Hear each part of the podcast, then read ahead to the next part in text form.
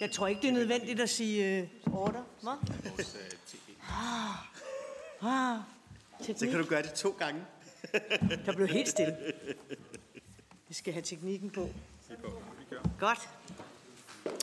Okay, it's not necessary to ring the bell and ask for order because there's really order in this room.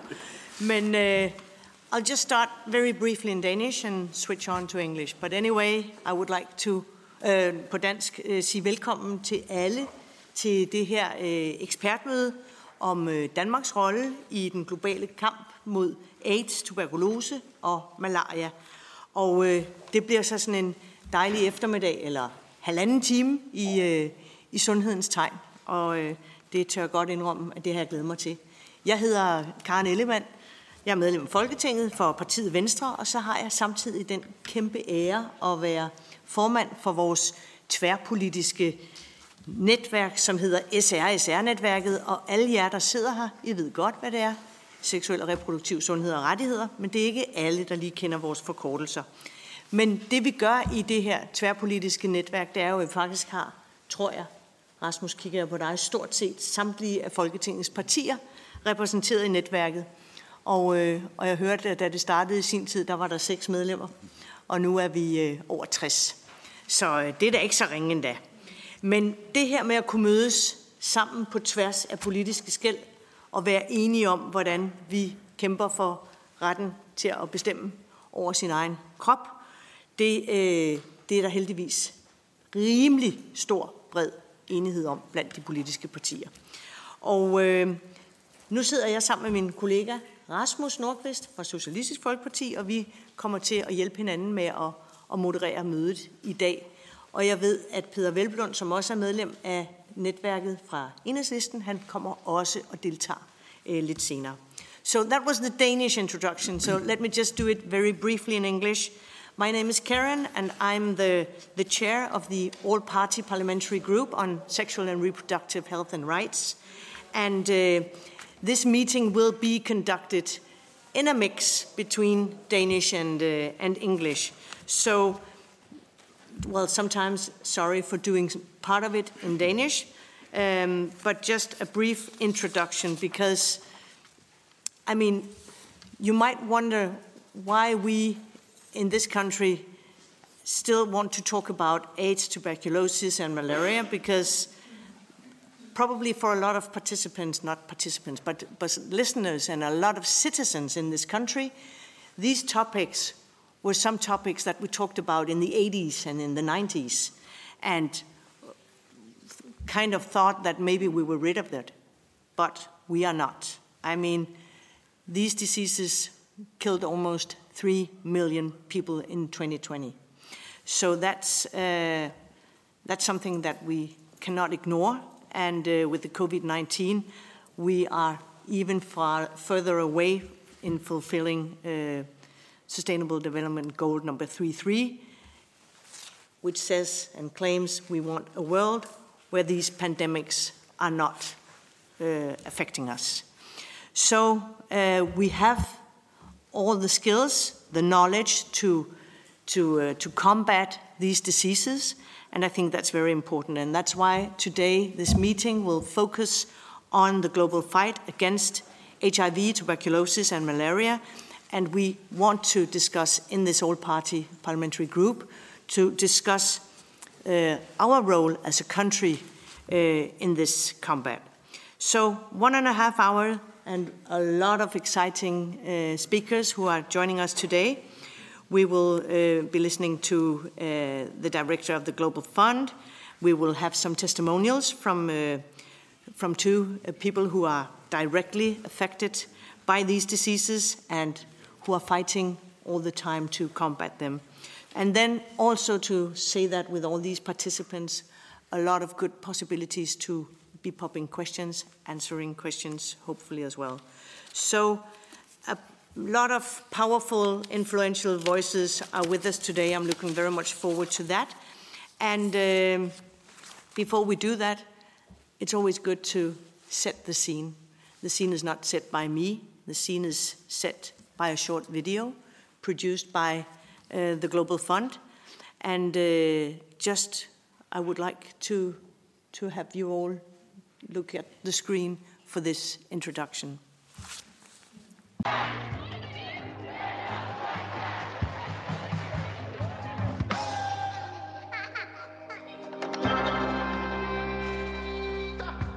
We are dealing with diseases that knows no borders.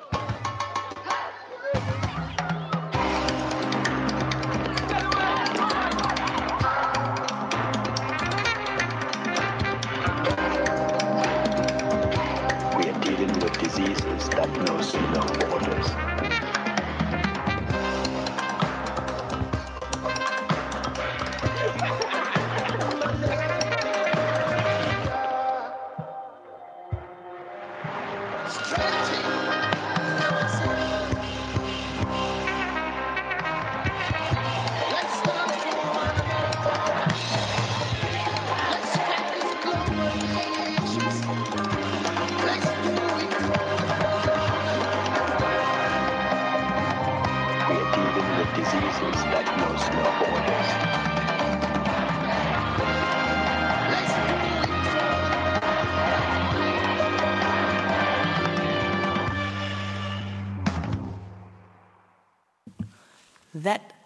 the scene. That was the right introduction. Thank you, Peter. We saw you to start with before the video started, but, but let me introduce you now officially because you are our first speaker. Peter Sands, the Executive Director of the Global Fund to Fight AIDS, TB, and Malaria. And uh, we're grateful that you're here with us today, Peter. So please, uh, the floor is yours. I would give you approximately 10 minutes. I hope you prepared a, a, speech no longer than that because we would also like to, to be able to, to give you a few questions afterwards. Peter, the, the floor is yours. Thank you, Karen, and thank you to all the members of the All Party Parliamentary Group for your support and interest. And thank you also to the champions from civil society. And, and a big thank you to Denmark, because Denmark has been uh, a supporter, a partner of the Global Fund from the beginning. Um, I recall that at the last replenishment, um, when we were asking for a 15% increase, which we achieved, actually Denmark gave us a 16% increase.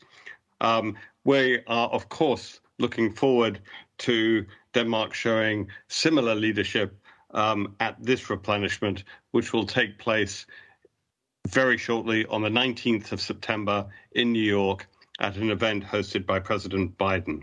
So this is a very timely discussion. As was shown in the video, um, the Global Fund has had extraordinary impact since it was first created in 2002. The video talked about 44 million lives. That's a staggering total when you think about it. But another measure, which we probably stress less, but I think is equally remarkable, is what it's done to life expectancy.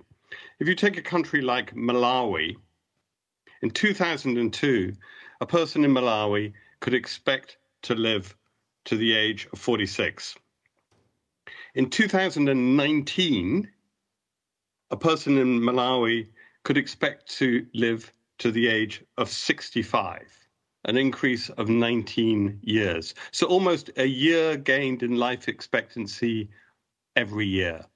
Two thirds of that increase has been due to the reduction in mortality from HIV, TB, and malaria. That has a transformational impact on the way these societies operate. Now, how has the Global Fund been successful? Well, the Global Fund has been successful because it is this unique partnership. It, there's nothing quite like it in the way that civil society, governments, the private sector, technical partners come together. It's country led, it's community led. It's a we in the Secretariat of the Global Fund are enablers. We don't do things to countries, to communities. We empower and enable them. It's also incredibly adaptable. We don't have a narrow mandate. We measure what we do by the lives we save, the infections we reduce. And if that means we have to do non biomedical things like attacking human rights related barriers, criminalization of those who use drugs, attacking gender in, inequalities, empowering young women and girls by enabling them to have education, or actually improving their ability to generate income and thus independence, we will do those sorts of things. We're not constrained. And indeed, very relevant right now, where the chances of treatment success are undermined by poor nutrition, we provide nutritional support. And that adaptability has also been incredibly useful in the more difficult places in the world, whether it's working with our civil society partners in uh, Ukraine to adapt from a model, a facility based model, to a totally mobile, back of a van based model of treatment provision, or the way we have worked in places like Afghanistan, Tigray, Myanmar. That adaptability is a massive strength of this partnership. We've made extraordinary progress over the 20 years of the Global Fund's history. Before COVID hit, mortality from the three diseases had been cut by more than half. But we have been knocked back. The knock on consequences of COVID affected every aspect of what we were doing. On HIV, actually, we did relatively well. We've actually managed to increase the numbers of people on antiretroviral treatment, but the prevention side of the war against HIV got massively disrupted. Testing fell dramatically. Prevention services, many of which for adolescents were based in schools, were totally disrupted. Malaria, we did well on vector control, on things like bed nets, but actually case management was very disrupted because community health workers were enormously overstretched. And mortality in malaria is all about prompt diagnosis and treatment. So actually, we saw a nearly 13% increase in deaths from malaria. And to put that in perspective, that took us back to where we were in 2012. So in the first year of the pandemic, we lost nine years of progress, eight years of progress. And then TB was the worst affected. Almost every aspect of TB got damaged. Now, actually, what we saw is the worst of this happened in 2020 when the world was reeling in response to COVID 19. And then, in part, through the Global Fund's support to community and countries' responses, through the mechanism we call C19RM, countries actually did um, a remarkable job in rebuilding their services and recovering ground, innovating to find ways that were effective despite lockdowns, despite the pressures of COVID 19. But we haven't completely clawed back that ground, and we have lost two years. And so, as we think about what we need to get back on track towards the 2030 targets, we have to step up the pace of what we're doing. And we do this against a very complicated backdrop. We have extreme weather events driven by climate change, Pakistan being the most recent example. We have conflict in too many parts of the world. We have the food and energy consequences of Russia's invasion of Ukraine, which are hitting. I mean, we talk in Europe about the way we're hitting our own cost of living and so on. But in other parts of the world, this, these are existential threats. Um, and we know, we know that the mortality of a three year old, the mortality risk of a three year old who gets infected by malaria who is poorly nourished is materially higher than a well fed three year old. So, and the same would be true of TB, and the same would be p- true of people on antiretroviral treatment. So, we face a significant challenge right now. And that's what's driving the fact that we are asking the world for our replenishment for a significant increase, for a 30% increase from $14 billion in 2019 to $18 billion in 2022. And that would fund the next three years of what we're doing. And we have had some very significant donors step up to that challenge. The US itself has has said it will increase by 30% and fund a third of that total, 33%, but on a one for two matching basis. Basically, to unlock every dollar of the US pledge, we have to find two from elsewhere. Japan announced 10 days ago that they were going to step up to by 30%. And actually, this morning, Germany, who had previously indicated they were going to increase their pledge by 20%, announced that actually they were going to increase by 30%. And if you talk to the people who are actually involved in the fight against these diseases, they would say that $18 billion should be thought of as the floor, not the ceiling. And they would also emphasize the fact that we don't have the option of just kind of trundling along where we are. With diseases like HIV, TB, and malaria, and COVID is the same, you're either winning or you're losing. There is no middle ground. And we're in some of these countries teetering on the brink of losing. So we need to change um, that dynamic. I do want to emphasize two particular aspects of our fight very quickly that I think are really relevant.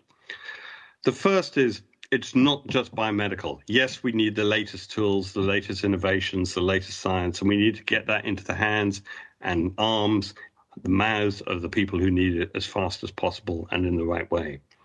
But we also need to tackle the socio cultural, socio political determinants of these diseases if we don't break down the barriers that stop people accessing, whether these are men who have sex with men, transgender, people who use drugs, prisoners, or simply adolescent girls and young women who are massively disadvantaged and disempowered in certain societies, then we will not succeed. We have to tackle those barriers. The second thing is is this point that the communities themselves have to be at the center of this. This is not, these are not fights we win by doing things to people. These are fights we win by empowering people to protect themselves and their communities. Lastly, I've talked about the negatives, but there's actually a huge prize here. If we get $18 billion, we're talking about saving 20 million lives in the next three years. And we're also talking about reducing the annual death toll of these three diseases by almost two thirds by 2026. That would be an extraordinary achievement, but it would also, more importantly, literally lift communities around the world, particularly the very poorest, in multiple different ways. We know that when you when you free a community, say from high burden malaria, you immediately see increases in agricultural productivity, living standards, educational attainment, because it's not just the death toll, it's the fact that almost everybody is getting malaria and being knocked out of action for two or three weeks a year. So that's where we stand. It's a fight that requires a very broad partnership it's a fight that saves millions of lives, and it's a fight that Denmark has and will, I hope, continue to support in a really leading way. Thank you. Thank you very much, Peter. Um, your, your hope is heard. We are two uh, members right now, members of parliament, not from the ruling party, hopefully we have an election coming soon. Uh, that's my point of view. But, uh, but honestly, we are not in a position right now where we can confirm that it's actually going to happen. Because when we look into the, to, the, to the finance suggestion bill, it's not really present there. So, so that's why it's uh, very timely that we have this discussion today, just to let you know. Uh, so uh, that's the you know, the domestic situation here. Um, I know that you, is that okay, that, that you have time just to receive a few questions or comments from, from people here? That's great. So, so what Absolutely. I would do now is I would open the floor now for questions. So raise your hand and, and please just very briefly uh, introduce yourself before you before you ask your question, and we have a microphone ready here. So, who would like to open the floor? Is that you, Rasmus? Or? yeah, okay. so, I have one first question here from my from my colleague Rasmus. Well, uh, thank you for, for letting me ask a question. Of course, I have uh, many questions to you, Peter. Uh, first of all, thank you for, for, for the introduction uh, and, and the speech you gave. I'm just curious to know because you, you talk about this huge setback we saw during the first year of COVID. Uh, and now we see the replenishment, and, and you're asking for this 30% increase. And I just curious, is these 30% enough to get us further ahead so we follow the plan we saw some years back, or it's just to get, get us back on track? Just to understand the urgency of this also for the discussion here in Denmark, because as Karen said, we're currently in the budget uh, discussion here.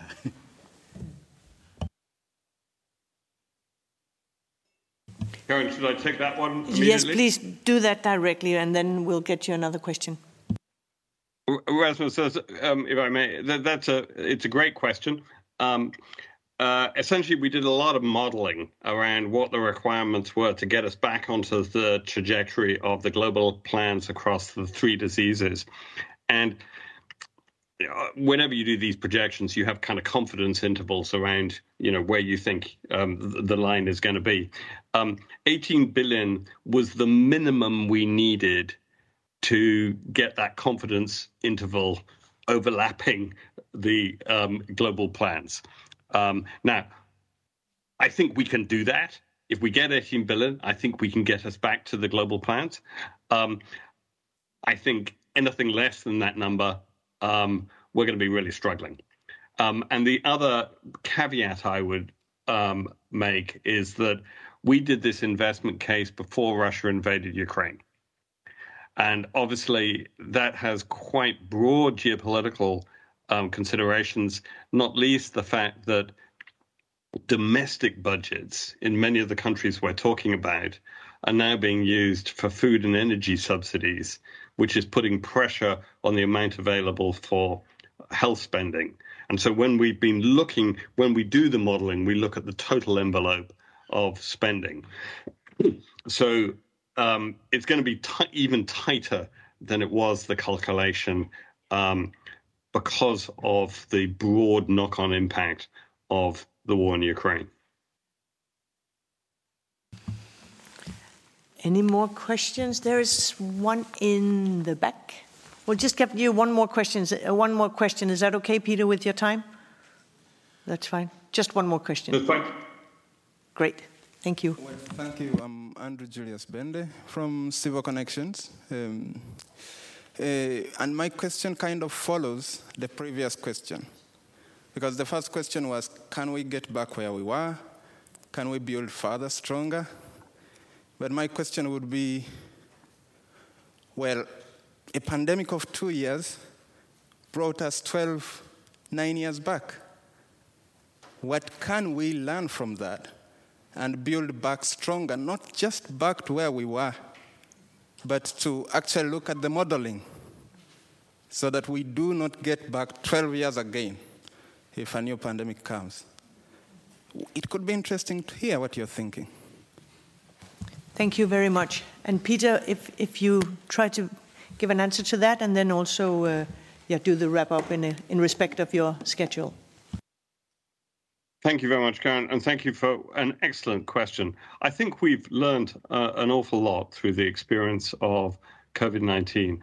And one of the things that is reinforced is the importance of having uh, systems, infrastructure, human capacities that are able to re- respond to changing events. Um, that may be a new pandemic, or it may be floods, or it may be conflict, and you need resilience in those systems. You need them to be inclusive, um, and and they've got to kind of have surge capacity, and that is changing the way we, as the Global Fund, um, work. We're increasingly focused. For example, if I take diagnostics, we're increasingly shifting from interventions that ask a binary question kid turns up in front of a primary healthcare facility and you say, does that kid have malaria or not? To a more open-ended question, which is the the child has malaria. What's wrong with them? It may be malaria. It may be COVID. It may be something else.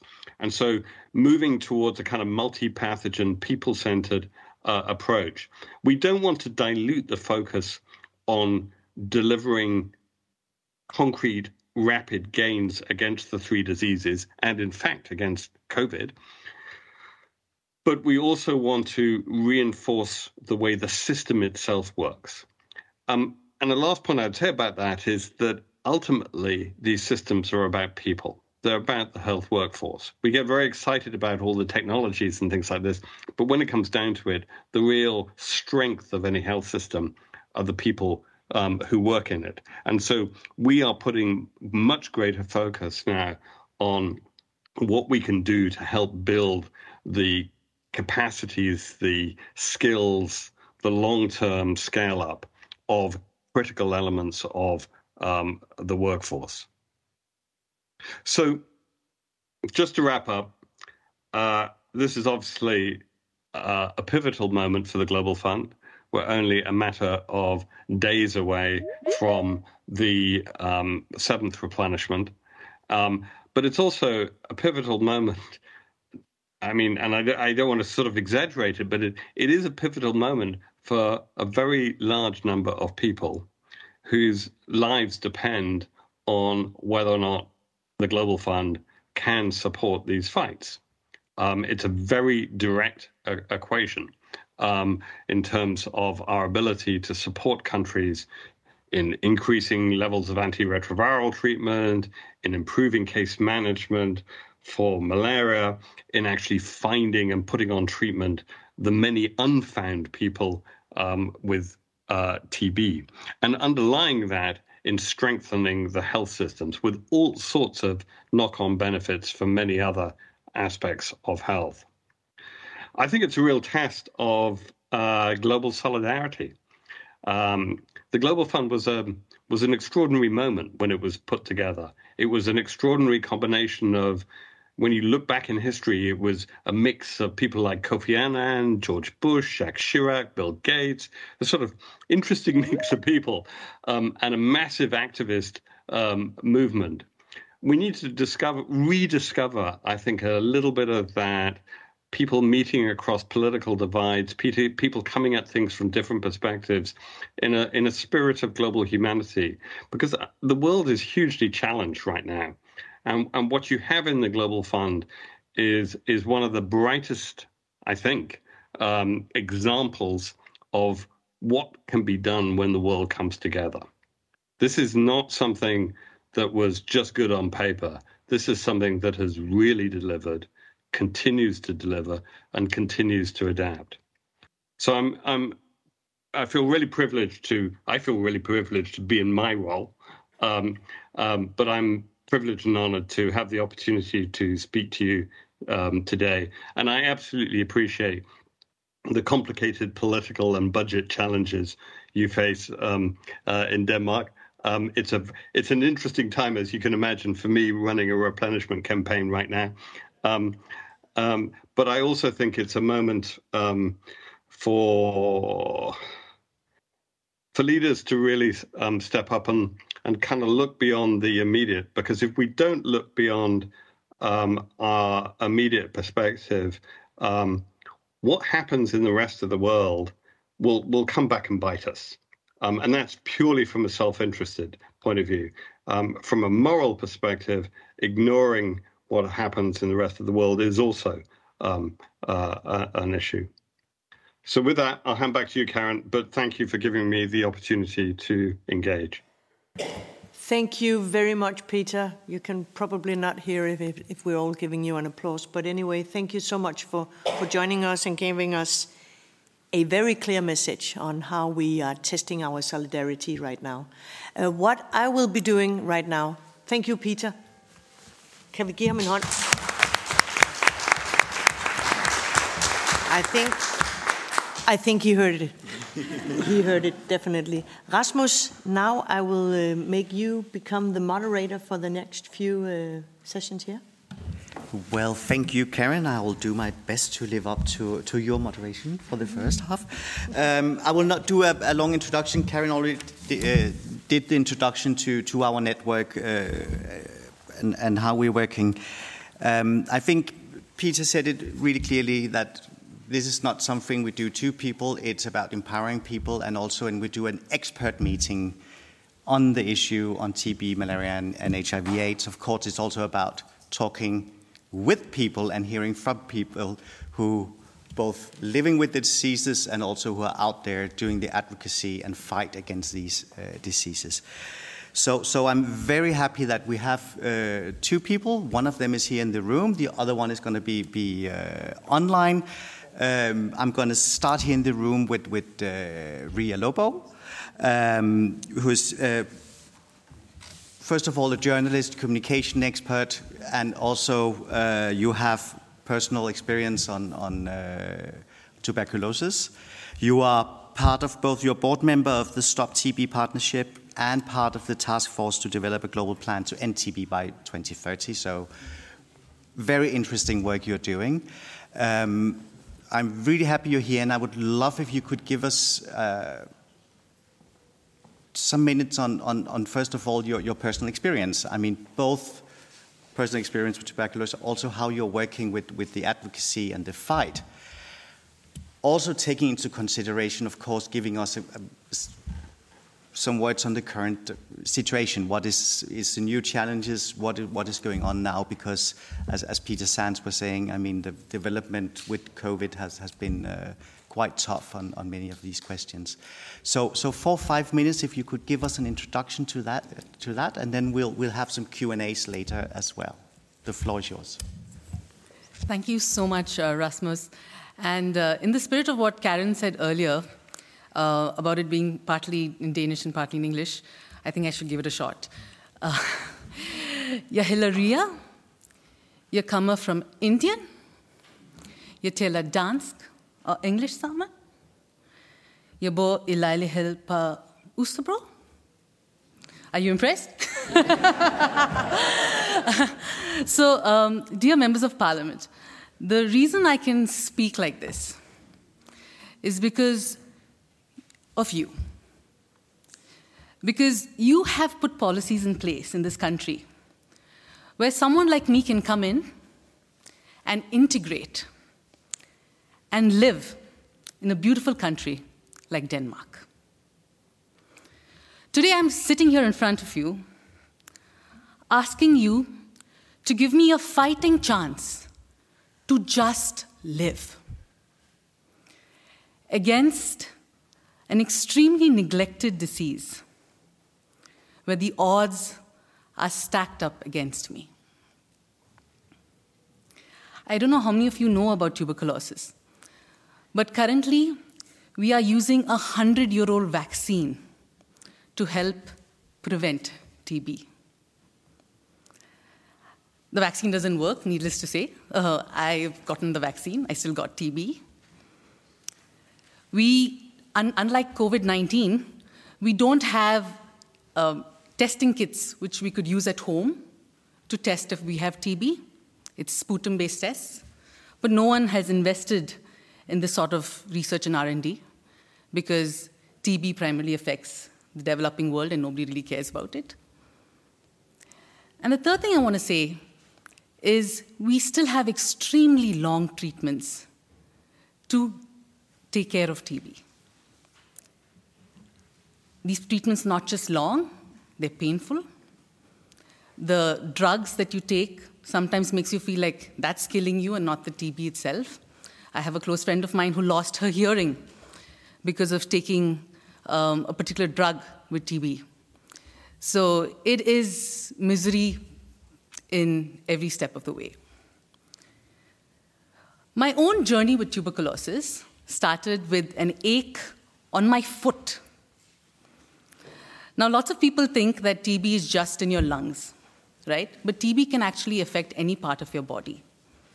And in my case, it sat, the bacteria sat on a little bone on my foot.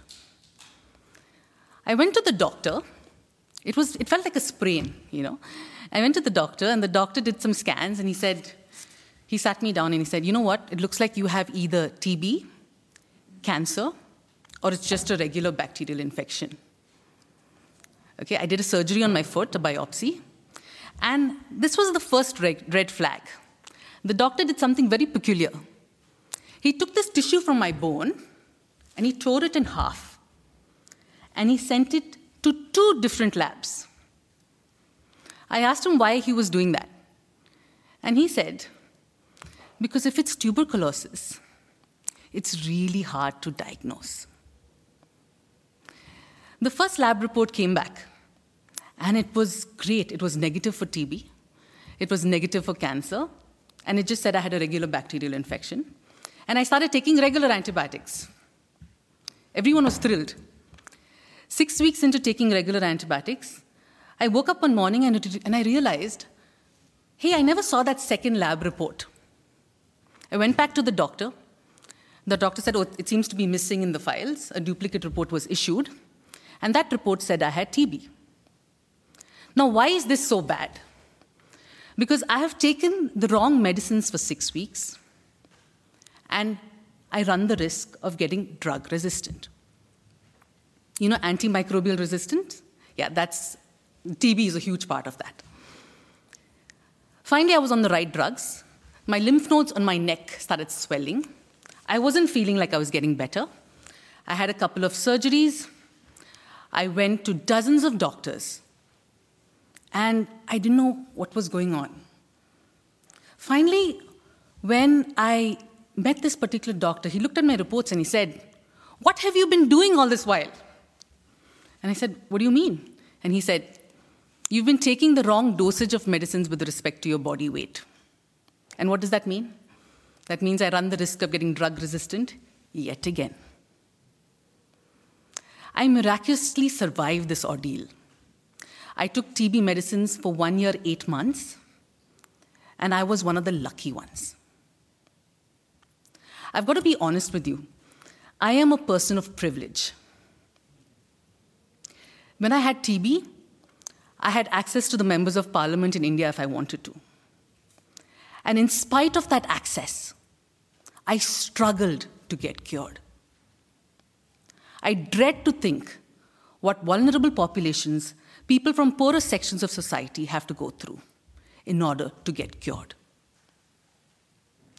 Like I said, I come from a privileged background. But yet, when I, when I first um, found out I had TB, near and dear ones told me, Don't tell anyone you've had TB, okay? And I said, Why? And they said, in people's minds, TB never really goes away because it's a centuries old disease. You know, even though it's a completely preventable, completely curable disease. And someone once, someone came and told me, no one's going to marry you if they know that you have had TB. I know what you guys are thinking. Who wouldn't want to marry me, right? but, but this is the societal stigma of TB. Okay, and it is there. It is breaking families. It is breaking marriages and it's breaking people. I'd like to say one last thing in conclusion that this is not just my story. I have a network of people where, we support people who have TB. This is everybody's story. People are constantly getting misdiagnosed. People are changing dozens of doctors in search for the right care. People are just left to die from this preventable and curable disease. Countless people are just left to die. I'm looking at you, Denmark. I'm looking at you. I'm looking at you in hope that you'll do what counts. Because believe me, the one thing the Global Fund does extremely right is that it makes a difference for these people on the ground. And in true Danish style, I hope that rather than increasing the, the replenishment by 30%, which is what everyone seems to be doing, you increase it by 31. because that's what we need. Thank you.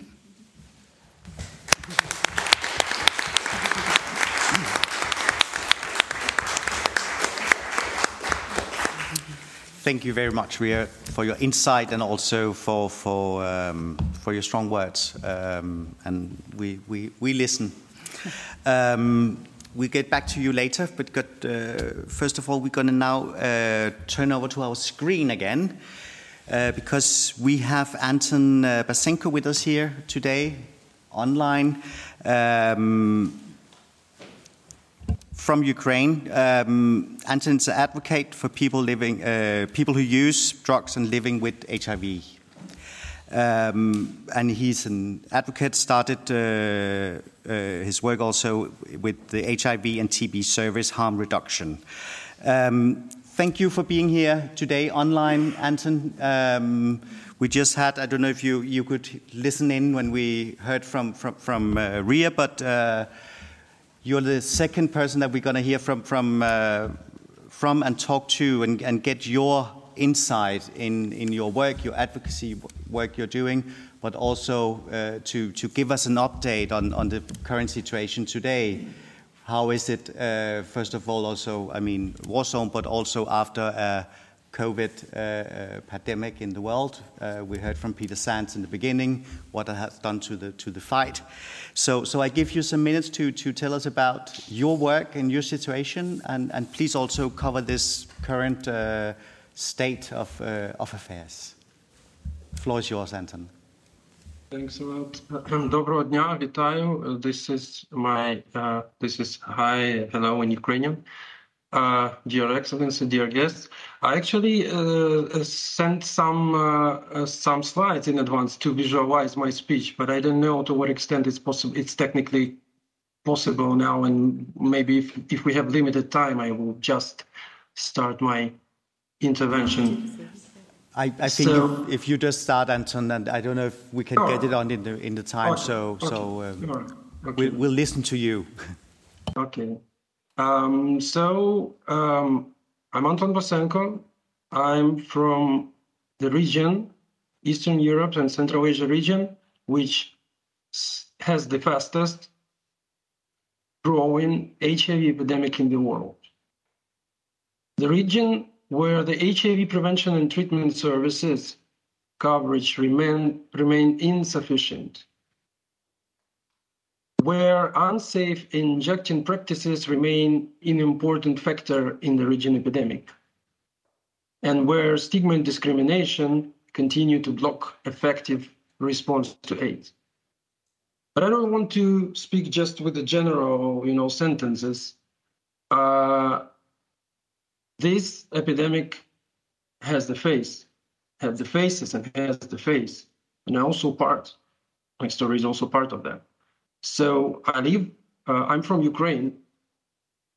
Um, I am living with HIV almost 20 years at the moment, and I have drug use experience more than 20 years. I was born in 1980. It's a Soviet Union reality in the family of public servants, and my first experience with hard drugs started in the teenager age. 1994, mid 90s, it's a terrible time after the collapse of the Soviet Union when families had to survive, and uh, children, teenagers like like me, had were left to to their own, exper- experimenting with heroin, cocaine, amphetamines. In a few years, I found my found out myself as a he- heavy opioid dependent and this is how dark times for me began. Losing friends, losing family, connections, living in the street in constant conflict with law and law enforcers, uh, six overdoses, 50 attempts to, to, to, to, to, to quit the drug use, detention. It's actually a pretty typical story, especially in country with repressive post-Soviet drug policies and stigma and discrimination and I personally had all chances to join the rows of graves in the cemetery, the graves of my peers and, and, and, and friends. But Global Fund appeared in my life very timely with the harm reduction programs. And since 2003, um, I, I, joined needle and syringe programs, and yes, I found out with the rapid test I, I, I have been diagnosed with with uh, HIV and hepatitis C. But with these programs, I finally accessed treatment, and I stayed alive. In 2004, with Global Fund support, I got another lucky ticket. Uh, and I been one of the first patients of opioid agonist therapy in Ukraine, which actually turned my life upside down as well. Uh, we are, we, we're talking a lot about stigma and discrimination. Uh, sometimes it, it, it, it, it, it can sound as, as, as, as just a repeating mantra. But one example just imagine that person like me uh, and my girlfriend, we started at that time, my girlfriend, we started uh, substitution therapy together. We, we started to build our family, but we were both HIV positive. 15 years, we were trying to have a baby, but just because of the repressive or discriminative legal framework, people living with HIV couldn't be uh, uh, was not allowed to to to have additional reproductive technologies or things like in vitro. We were prohibited to do that.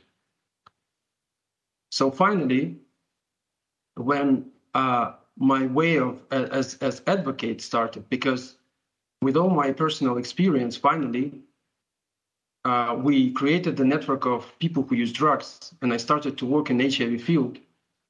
We started to advocate. We started to join the uh, working groups in the Ministry of Health. Today, I represent a community of people who use drugs in the Cabinet of Ministers HIV and TB uh, National Council. And finally, all of that gave us an opportunity to advocate and to finally start to change these repressive drug policies so that people like me can have really low threshold access to harm reduction programs, to sexual and reproductive health and uh, rights services. Um, but when you're asking what kind of issues we are still facing, uh, I think for my region, it's important to to split uh, people or key populations who maybe are not yet positive and further increase of services for them and people living with HIV many years who need facing with the problem of aging in HIV, quality of life of people living with HIV, mental health, and things like that. So that is exactly where Global Fund can plays a role and could play a further role. And I'm really proud to be one of the 44 million lives saved already saved by the Global Fund. And I'm really calling you to fully fund Global Fund and to fight for what counts. Thanks.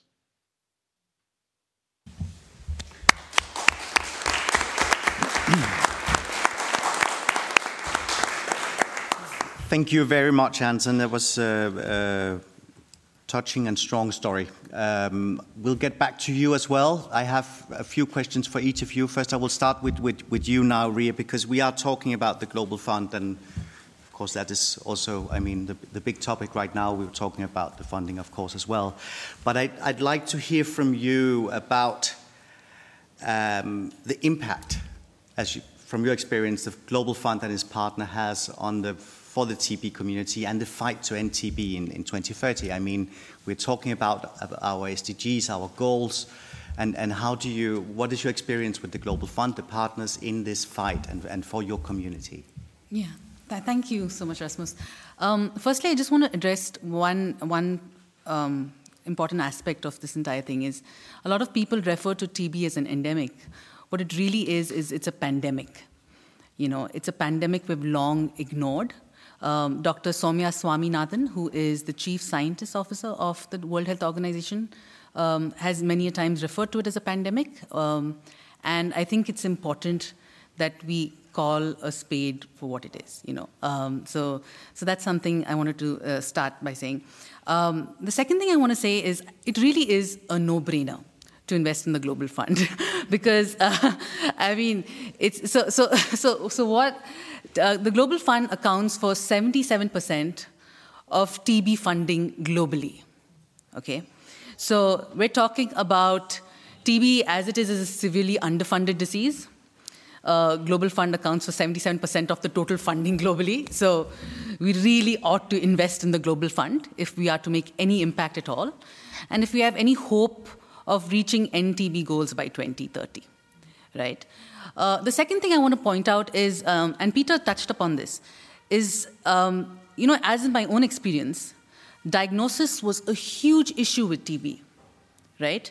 And people are just struggling to get diagnosed. There are missing millions just walking around um, all over the world, uh, people who have TB and don't know they have TB right? And it's really important that we find these people and we treat them.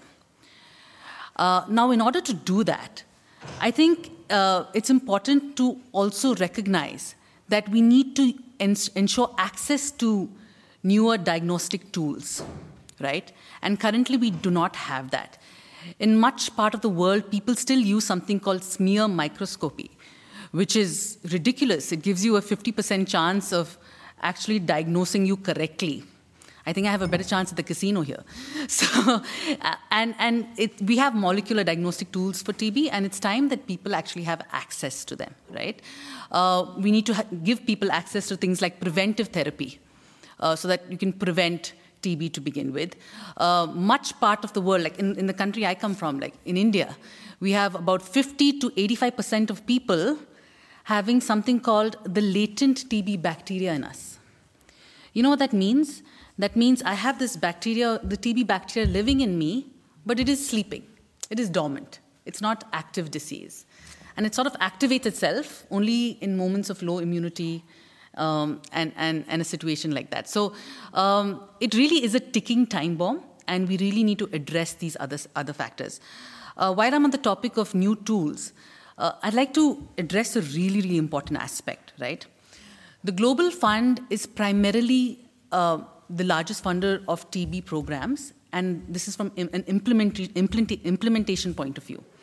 Like, the Global Fund does not fund TB R&D. Okay, for that, I want countries like Denmark to please look at other pockets of funding where you could look at innovative funding mechanisms to fund TB R&D. I know in Denmark, in Copenhagen, the, the uh, Statens Serum Institute does some great work with TB, you know, and we need, we need more work to be done there. We need a new vaccine for TB to be operational by 2025 if we were to meet the SDG goals, right? Um, and so, so this is really important. We need new diagnostics, new vaccines, new treatments, right? The next thing we actually need is and Peter again touched upon this, but I'm going to, I'm going to elaborate on it. Um, is empowered communities. We need strong communities. And this is one thing I love about Denmark. you know, every time I walk into, walk into a clinic, the doctor really cares about how I am feeling, you know. And, and it gives me so much strength. I feel almost empowered as a person who is sick right? We need empowered communities at every level in every part of the world. We need to ensure that these communities don't have human rights barriers, that these communities have access, that these communities lead the response. Com- there is community led monitoring, there is accountability. These are words that we need to ensure that we use in every bit of our response.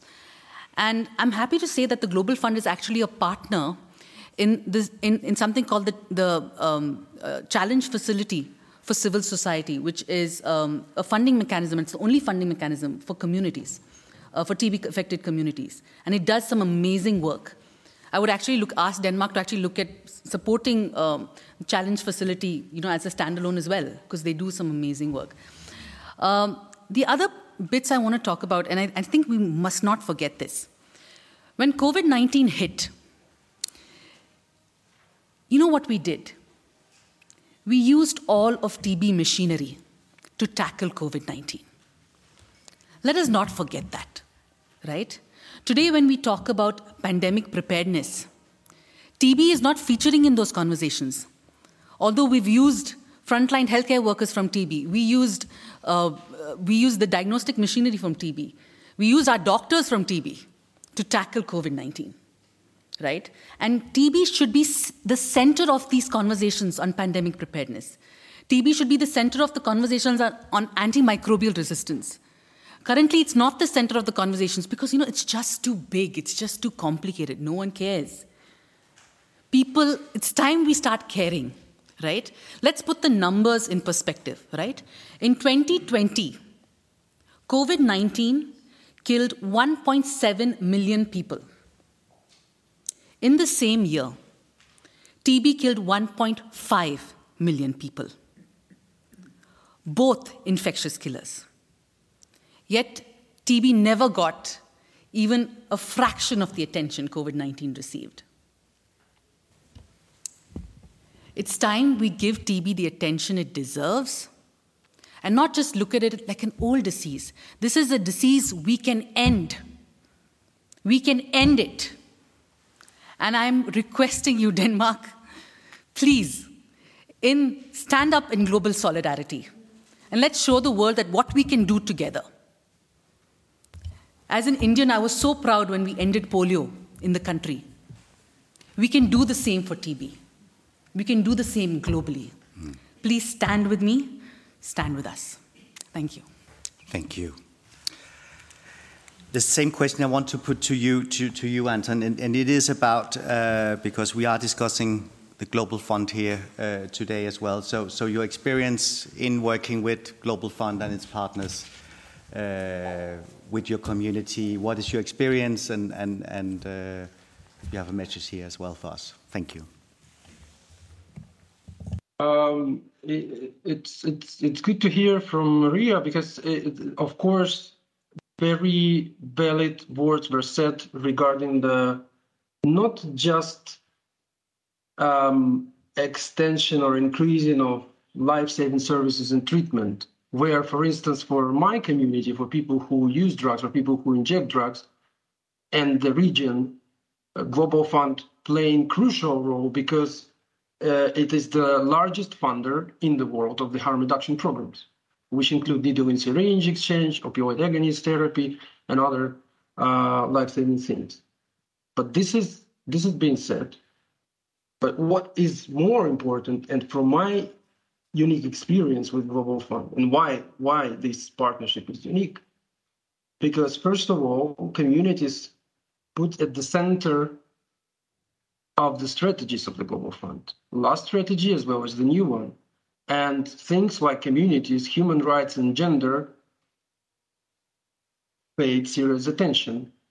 And that really um, creates the opportunity and Global Fund invest, investing not only extension of services of treatment, but capacity building of communities. That's what giving us the opportunity to create, to establish our network, to be structured, to have proper capacity. And even my example about uh, Cabinet of Ministers Council, just imagine I'm still legally, according to legal framework of Ukraine, I'm still criminalized. But I, my voice in decision-making processes in, in so-called country coordination mechanism, which is really unique mechanism proposed by global by the Global Fund many years ago and used in any countries of Global Fund implementing country, which gives me an opportunity. I have equal voice, voting voice with the Vice Prime Minister or Minister of Health or Minister of Justice. So this is really unique mechanism of collaboration between governmental and non-governmental sectors, civil society and communities, as well as unique uh, um, mechanism of keeping governments accountable. Um, that is where Global Fund is really continue to play a serious role, and that's uh, where we we as communities uh, feeling our meaningful involvement. Finally, as I mentioned, um, it's a. I'm from the country where the war is taking place. You know that in 2014, 2015, we this this war actually has been started. It was really locally, and maybe not all people considered this as a war, but you know that in annexed Crimean Peninsula, 800 opioid agonist therapy patients, and opioid agonist therapy were banned, and more than 100 people died after Russia annexed uh, Crimean Peninsula. And banned Global Fund funded treatment there, one of the treatment.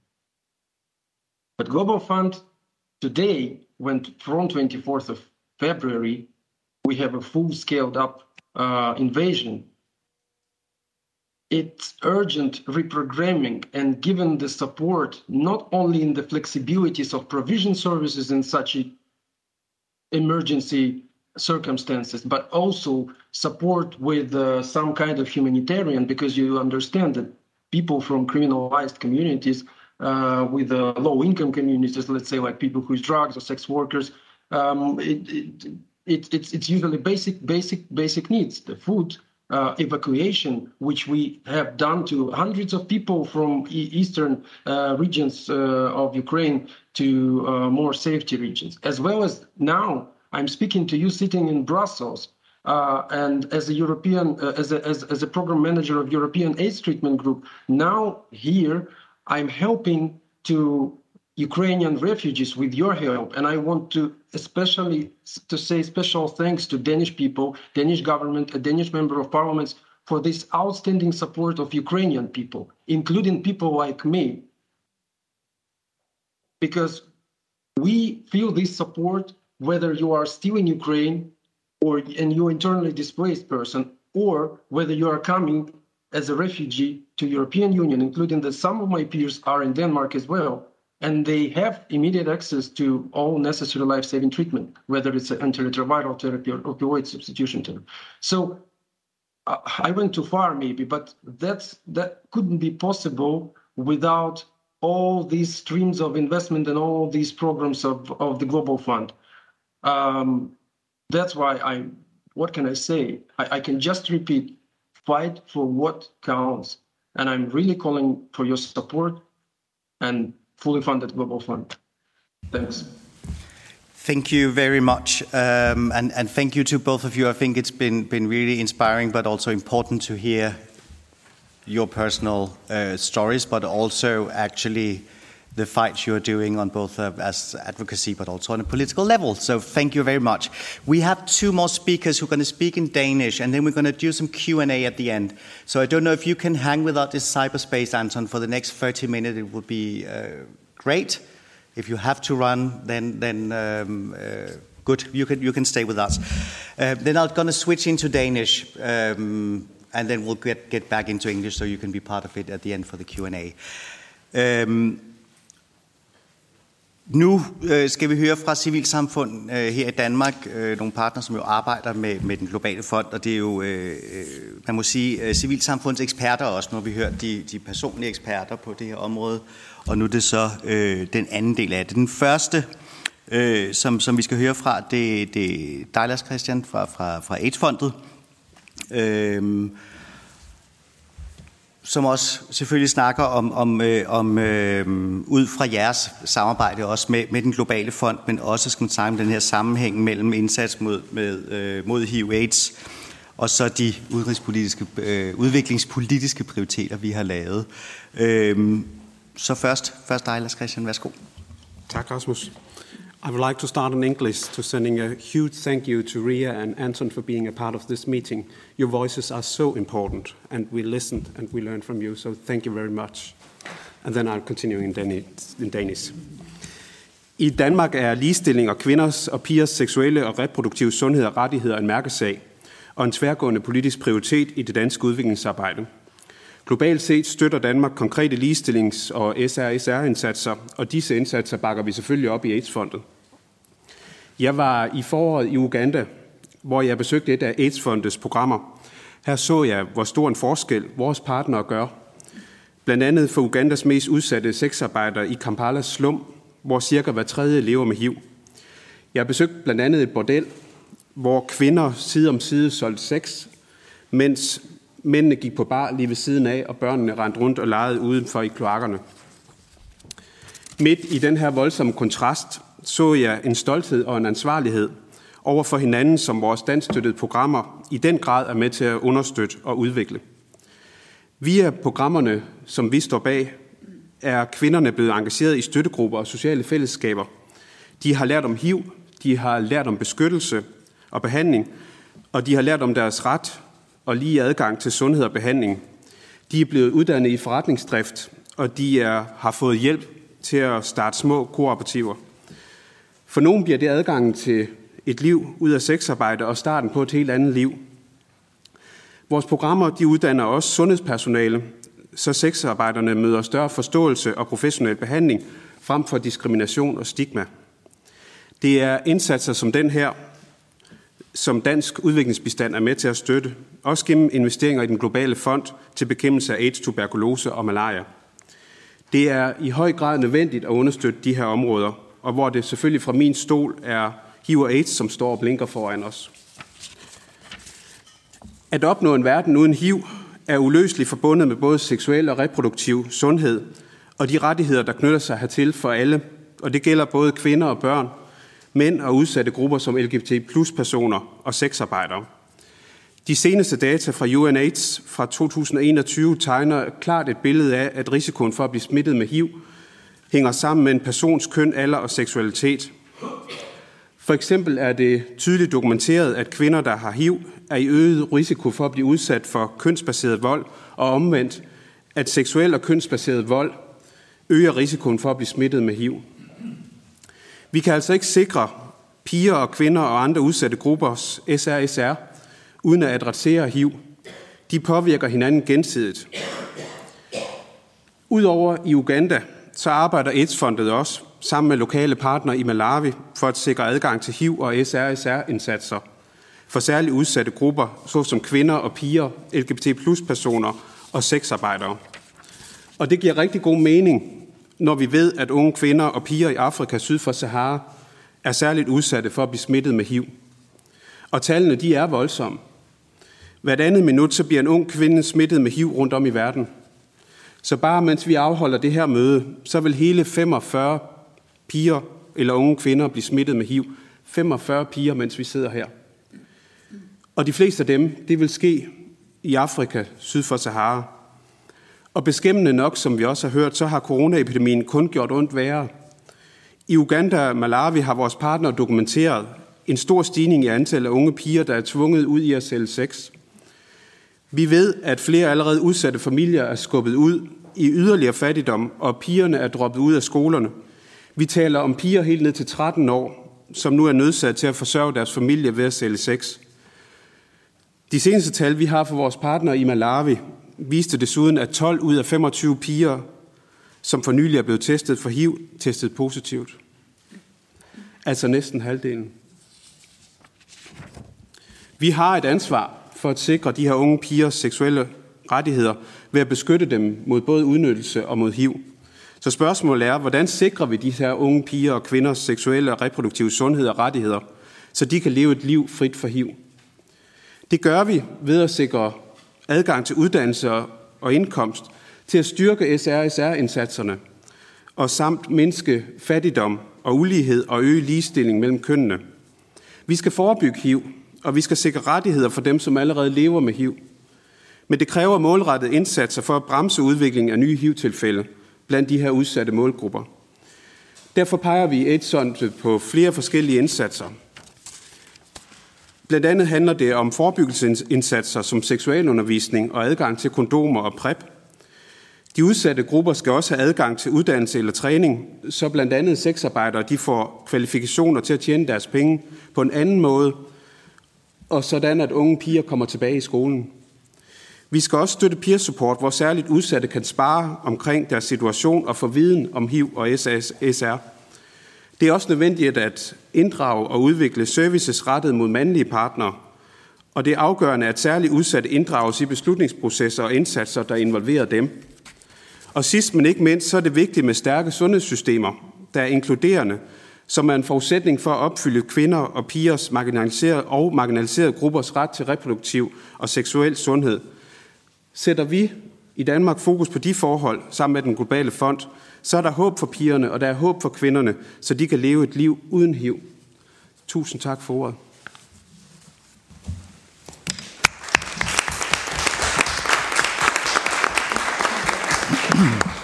Mange tak, øh, Lars. Den, den sidste, øh, som jeg vil give ordet, det er jo fantastisk at få lov til at sidde og introducere ekspert på ekspert, men det er så øh, Vibeke Brix Christensen, øh, Øh, fra, øh, som er børnelæge og medicinsk kommunitær rådgiver for, øh, for Læger Uden Grænser. Og det, du ligesom så giver os indblik i, det er jo, hvordan, øh, øh, altså, hvad betydning Globale Fond har i de områder, som, som, som I jo arbejder i. Så øh, ordet er dit. Thank you very much, and I'd also like to thank you, or start thanking Ria and Anton for giving us your story. I personally was um, uh, very sick by malaria after coming back from Sierra Leone for my first mission with MSF. And the only reason I can sit here and talk to you today is that I was so lucky that I got medication for one dollar. Otherwise, I would not have been here today. And there are many people, uh, adults and children, that are not so lucky. So I'll continue in Danish. Jeg er i min hverdag børnelæge på Rigshospitalet, og så ansat som medicinsk rådgiver øh, hos Leven Grænser her i Danmark. Og Leven Grænser arbejder i mere end 20 lande her i øh, verden, hvor vi arbejder med øh, tuberkulose, HIV, AIDS og malaria.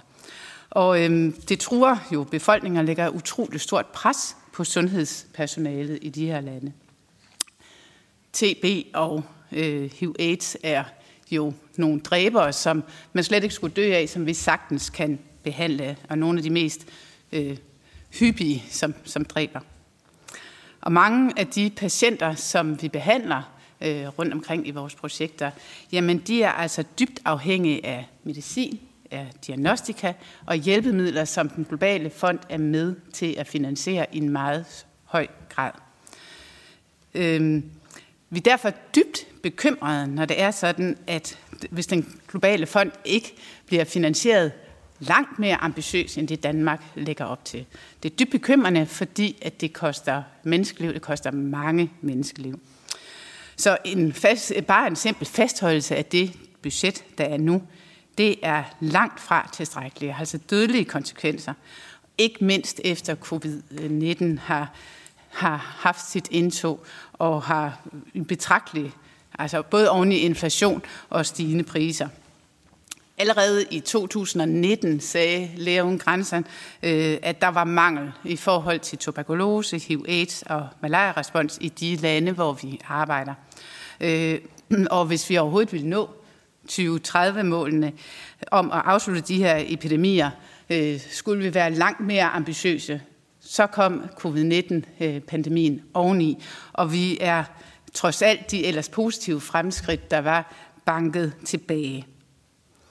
Og øh, nu ser vi altså faktisk så de globale øh, og katastrofale konsekvenser, der er af det her. Ikke bare, at det var underfinansieret før, men også, hvad covid-19 har gjort. Vi ser, at der er færre, der bliver HIV-testet. Der er færre, der bliver opstartet i behandling. Der er færre tiltag for, at vi kan forhindre smitte mellem mor og børn. Øh, der er langsommere opstart i, at vi får behandlet, startet behandling for de her sygdomme, som vi altså kan behandle, men vi ser også, at der er en dårligere opfølgning af dem, vi har fået startet op.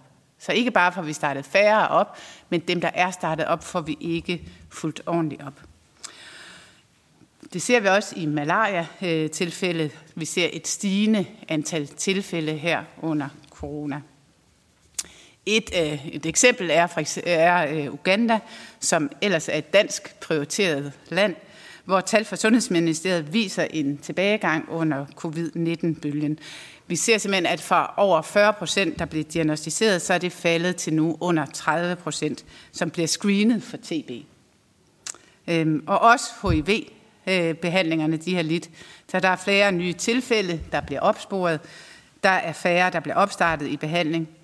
Øhm, og faktisk er det sådan, at dødsretterne af de her sygdomme, de er tilbage, hvad vi så i 1990.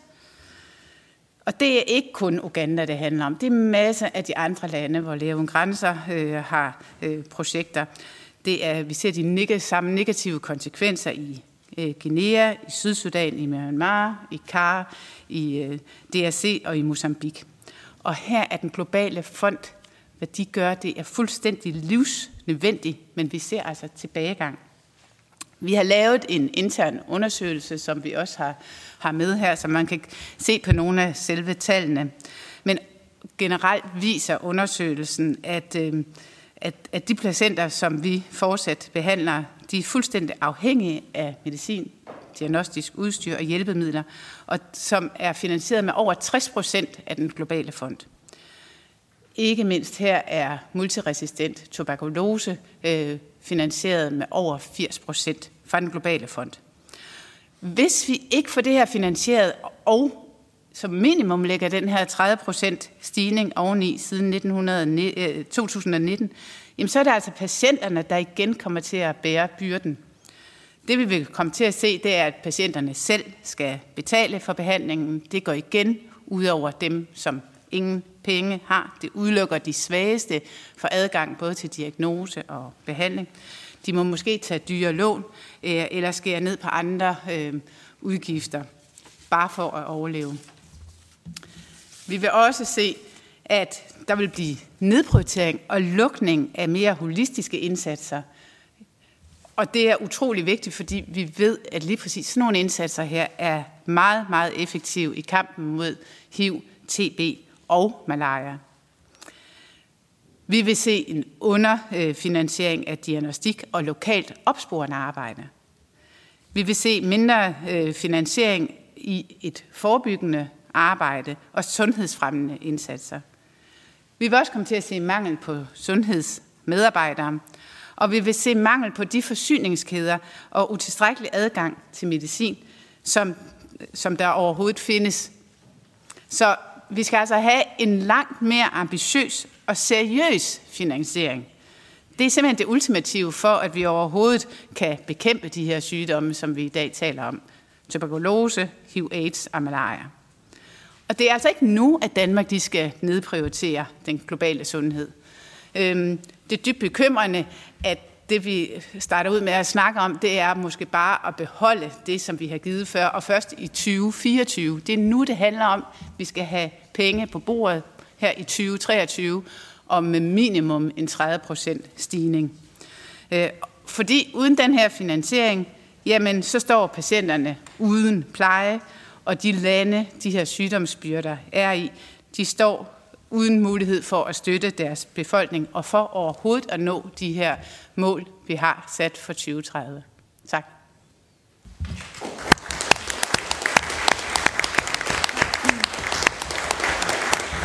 Tusind tak, øh, Vibeke, og tak til, til jer alle fire. Nu giver jeg ordet tilbage til dig, Karen, fordi at nu er der lige lidt tid til nogle spørgsmål, og det tænker jeg, at du er, er lidt bedre til at være, være, være skarp og slå med takstokken, end jeg er. Jeg sidder med klokken, ikke? det er det. Og øh, man kan ikke slukke for mikrofonerne, men man kan i hvert fald øh, sige, at vi, øh, ja, vi har begrænset tid. Men øh, tusind tak. Thank you so much for, for all your very important speeches here. We, we have just approximately 10-12 minutes now to have some Q&As. And my colleague, uh, Peter, you, you also want just to have a small, short comment. Det kan være på dansk, og hvad du har lyst til. Værsgo. Og så kan ja. jeg se, der er en masse hænder allerede, så vi har noteret. Værsgo. Jeg skal nok gøre det kort, så jeg undgår at få et skrabt blik for dig, Karen. Det tør jeg ikke. Uh, first of all, thank you very much uh, to you, Ria, and to, to Anton uh, for your, your, your speech. And um, it's very important for the fight against TB and for the fight against stigma. So it's, uh, it's very important, and uh, I think it's, um, it's very brave of you to, uh, to come forward here. And uh, thank you very much for that.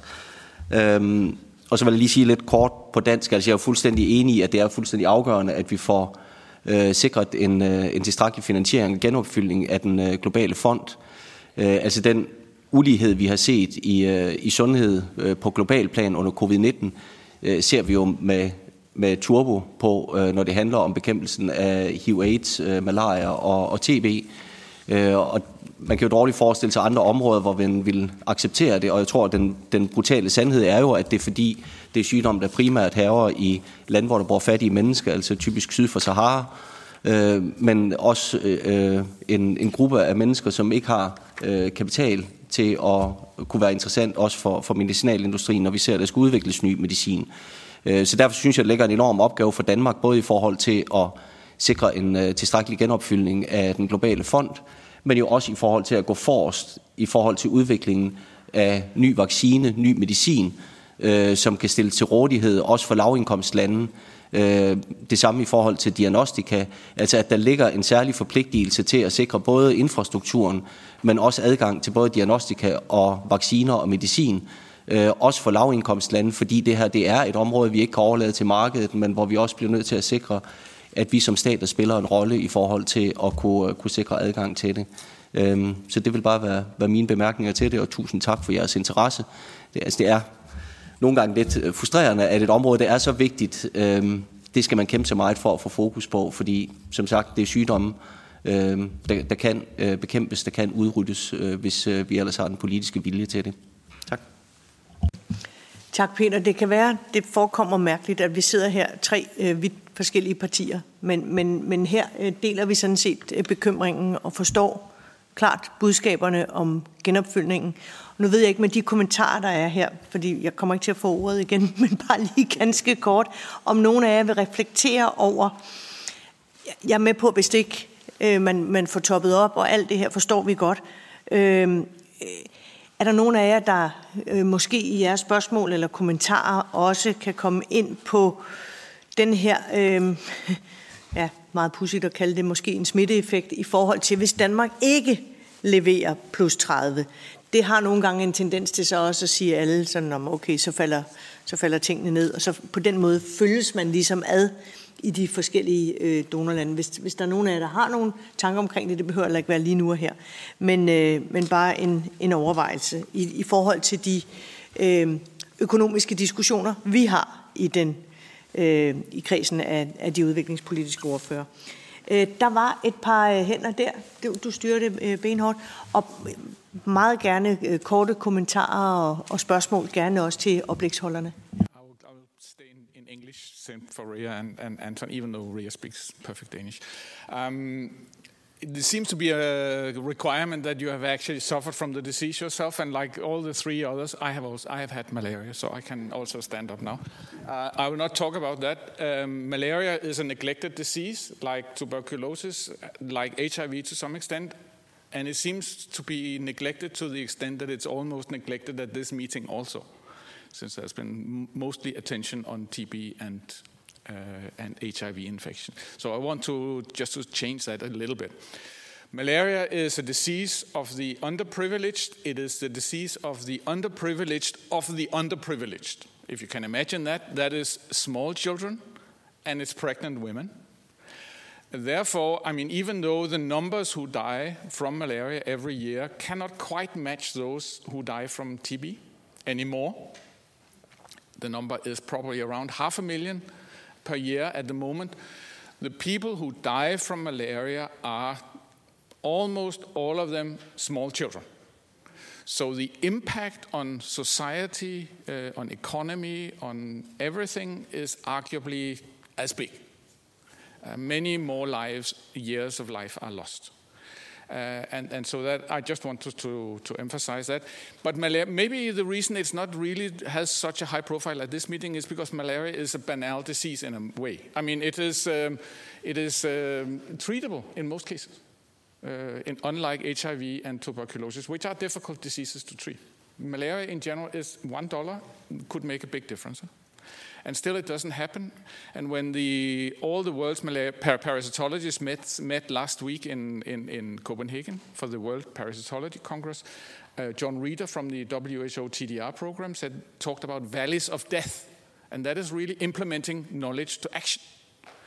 We have one of Europe's strongest malaria groups in Denmark, where we can work on. We have developed the first vaccine against pregnancy malaria and we have a lot of research going on to drug resistance and so forth. And I agree with Peder Hvelplund extremely uh, that, that it is incredibly important that we attack this problem also at the very root of it. So thank you. Thank you. And just to emphasize, I think Peter was very clear in the beginning, and just to emphasize that we do call it TB, HIV, and malaria. So, but, but don't worry.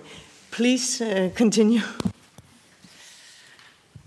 Hi, my name is Lena Skovgaard Andersen. I'm an assistant professor in the global health section at uh, the University of Copenhagen. I've been living um, in South Africa for the last 13 years, working in HIV and mental health. and I just wanted to say, in terms of the Global Fund, one of the things for a long time for me that was missing, not just in the Global Fund, but sort of internationally, was the focus on mental health both within HIV, TB, and I have to admit I know less about malaria. That hasn't uh, been uh, a focus in my own research. Um, but the good news is this has now been integrated into the framework of the Global Fund. They have that in their policy for their next strategy. Sorry, it's actually built in there, and it's such a key important area that I think COVID 19 fortunately has brought to the forefront of how important it is. Um, and it's important from every single aspect of both prevention and treatment. Um, and it's not just about, I mean, it is diagnostics, of course, it's treatment, of course, but if patients don't take the medication the way they need to take the medication, it's not going to work. Um, and mental health um, plays a really key part in that. So I just wanted, if you needed an extra reason the inclusion of mental health is, is it. Thank you so much. I, th- I saw a hand there. The, yeah, thank you. Yeah, hi. so um, I'm one of the people that Ria talked about. So I'm working at Statens Serum Institute, where I'm leading a research program into TB vaccines. And uh, this is more of a comment, more of a question, really, to, to just extend on what Ria said. Um, we also looking for the same sense of urgency in vaccine development as we saw for COVID 19. It's just not there. And it's not there for, for all of the, the, the, the pipeline of the help that's needed. So I'm just going to provide you with a good reason and a good argument. Uh, usually, selfish arguments tend to work in politics, and one here is just to say that what Ria said. This is pandemic preparedness.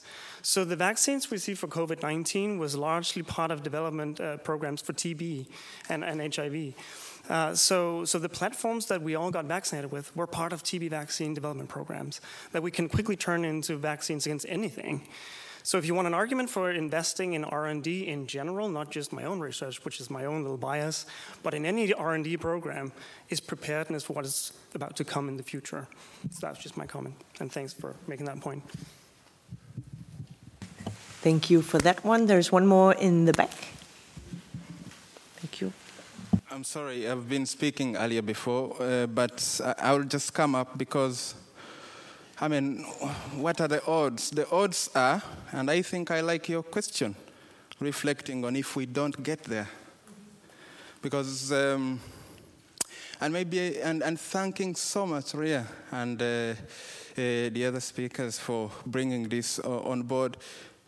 I lost my mother to HIV/AIDS at age 12 no, that was my father. Then my mother at 17.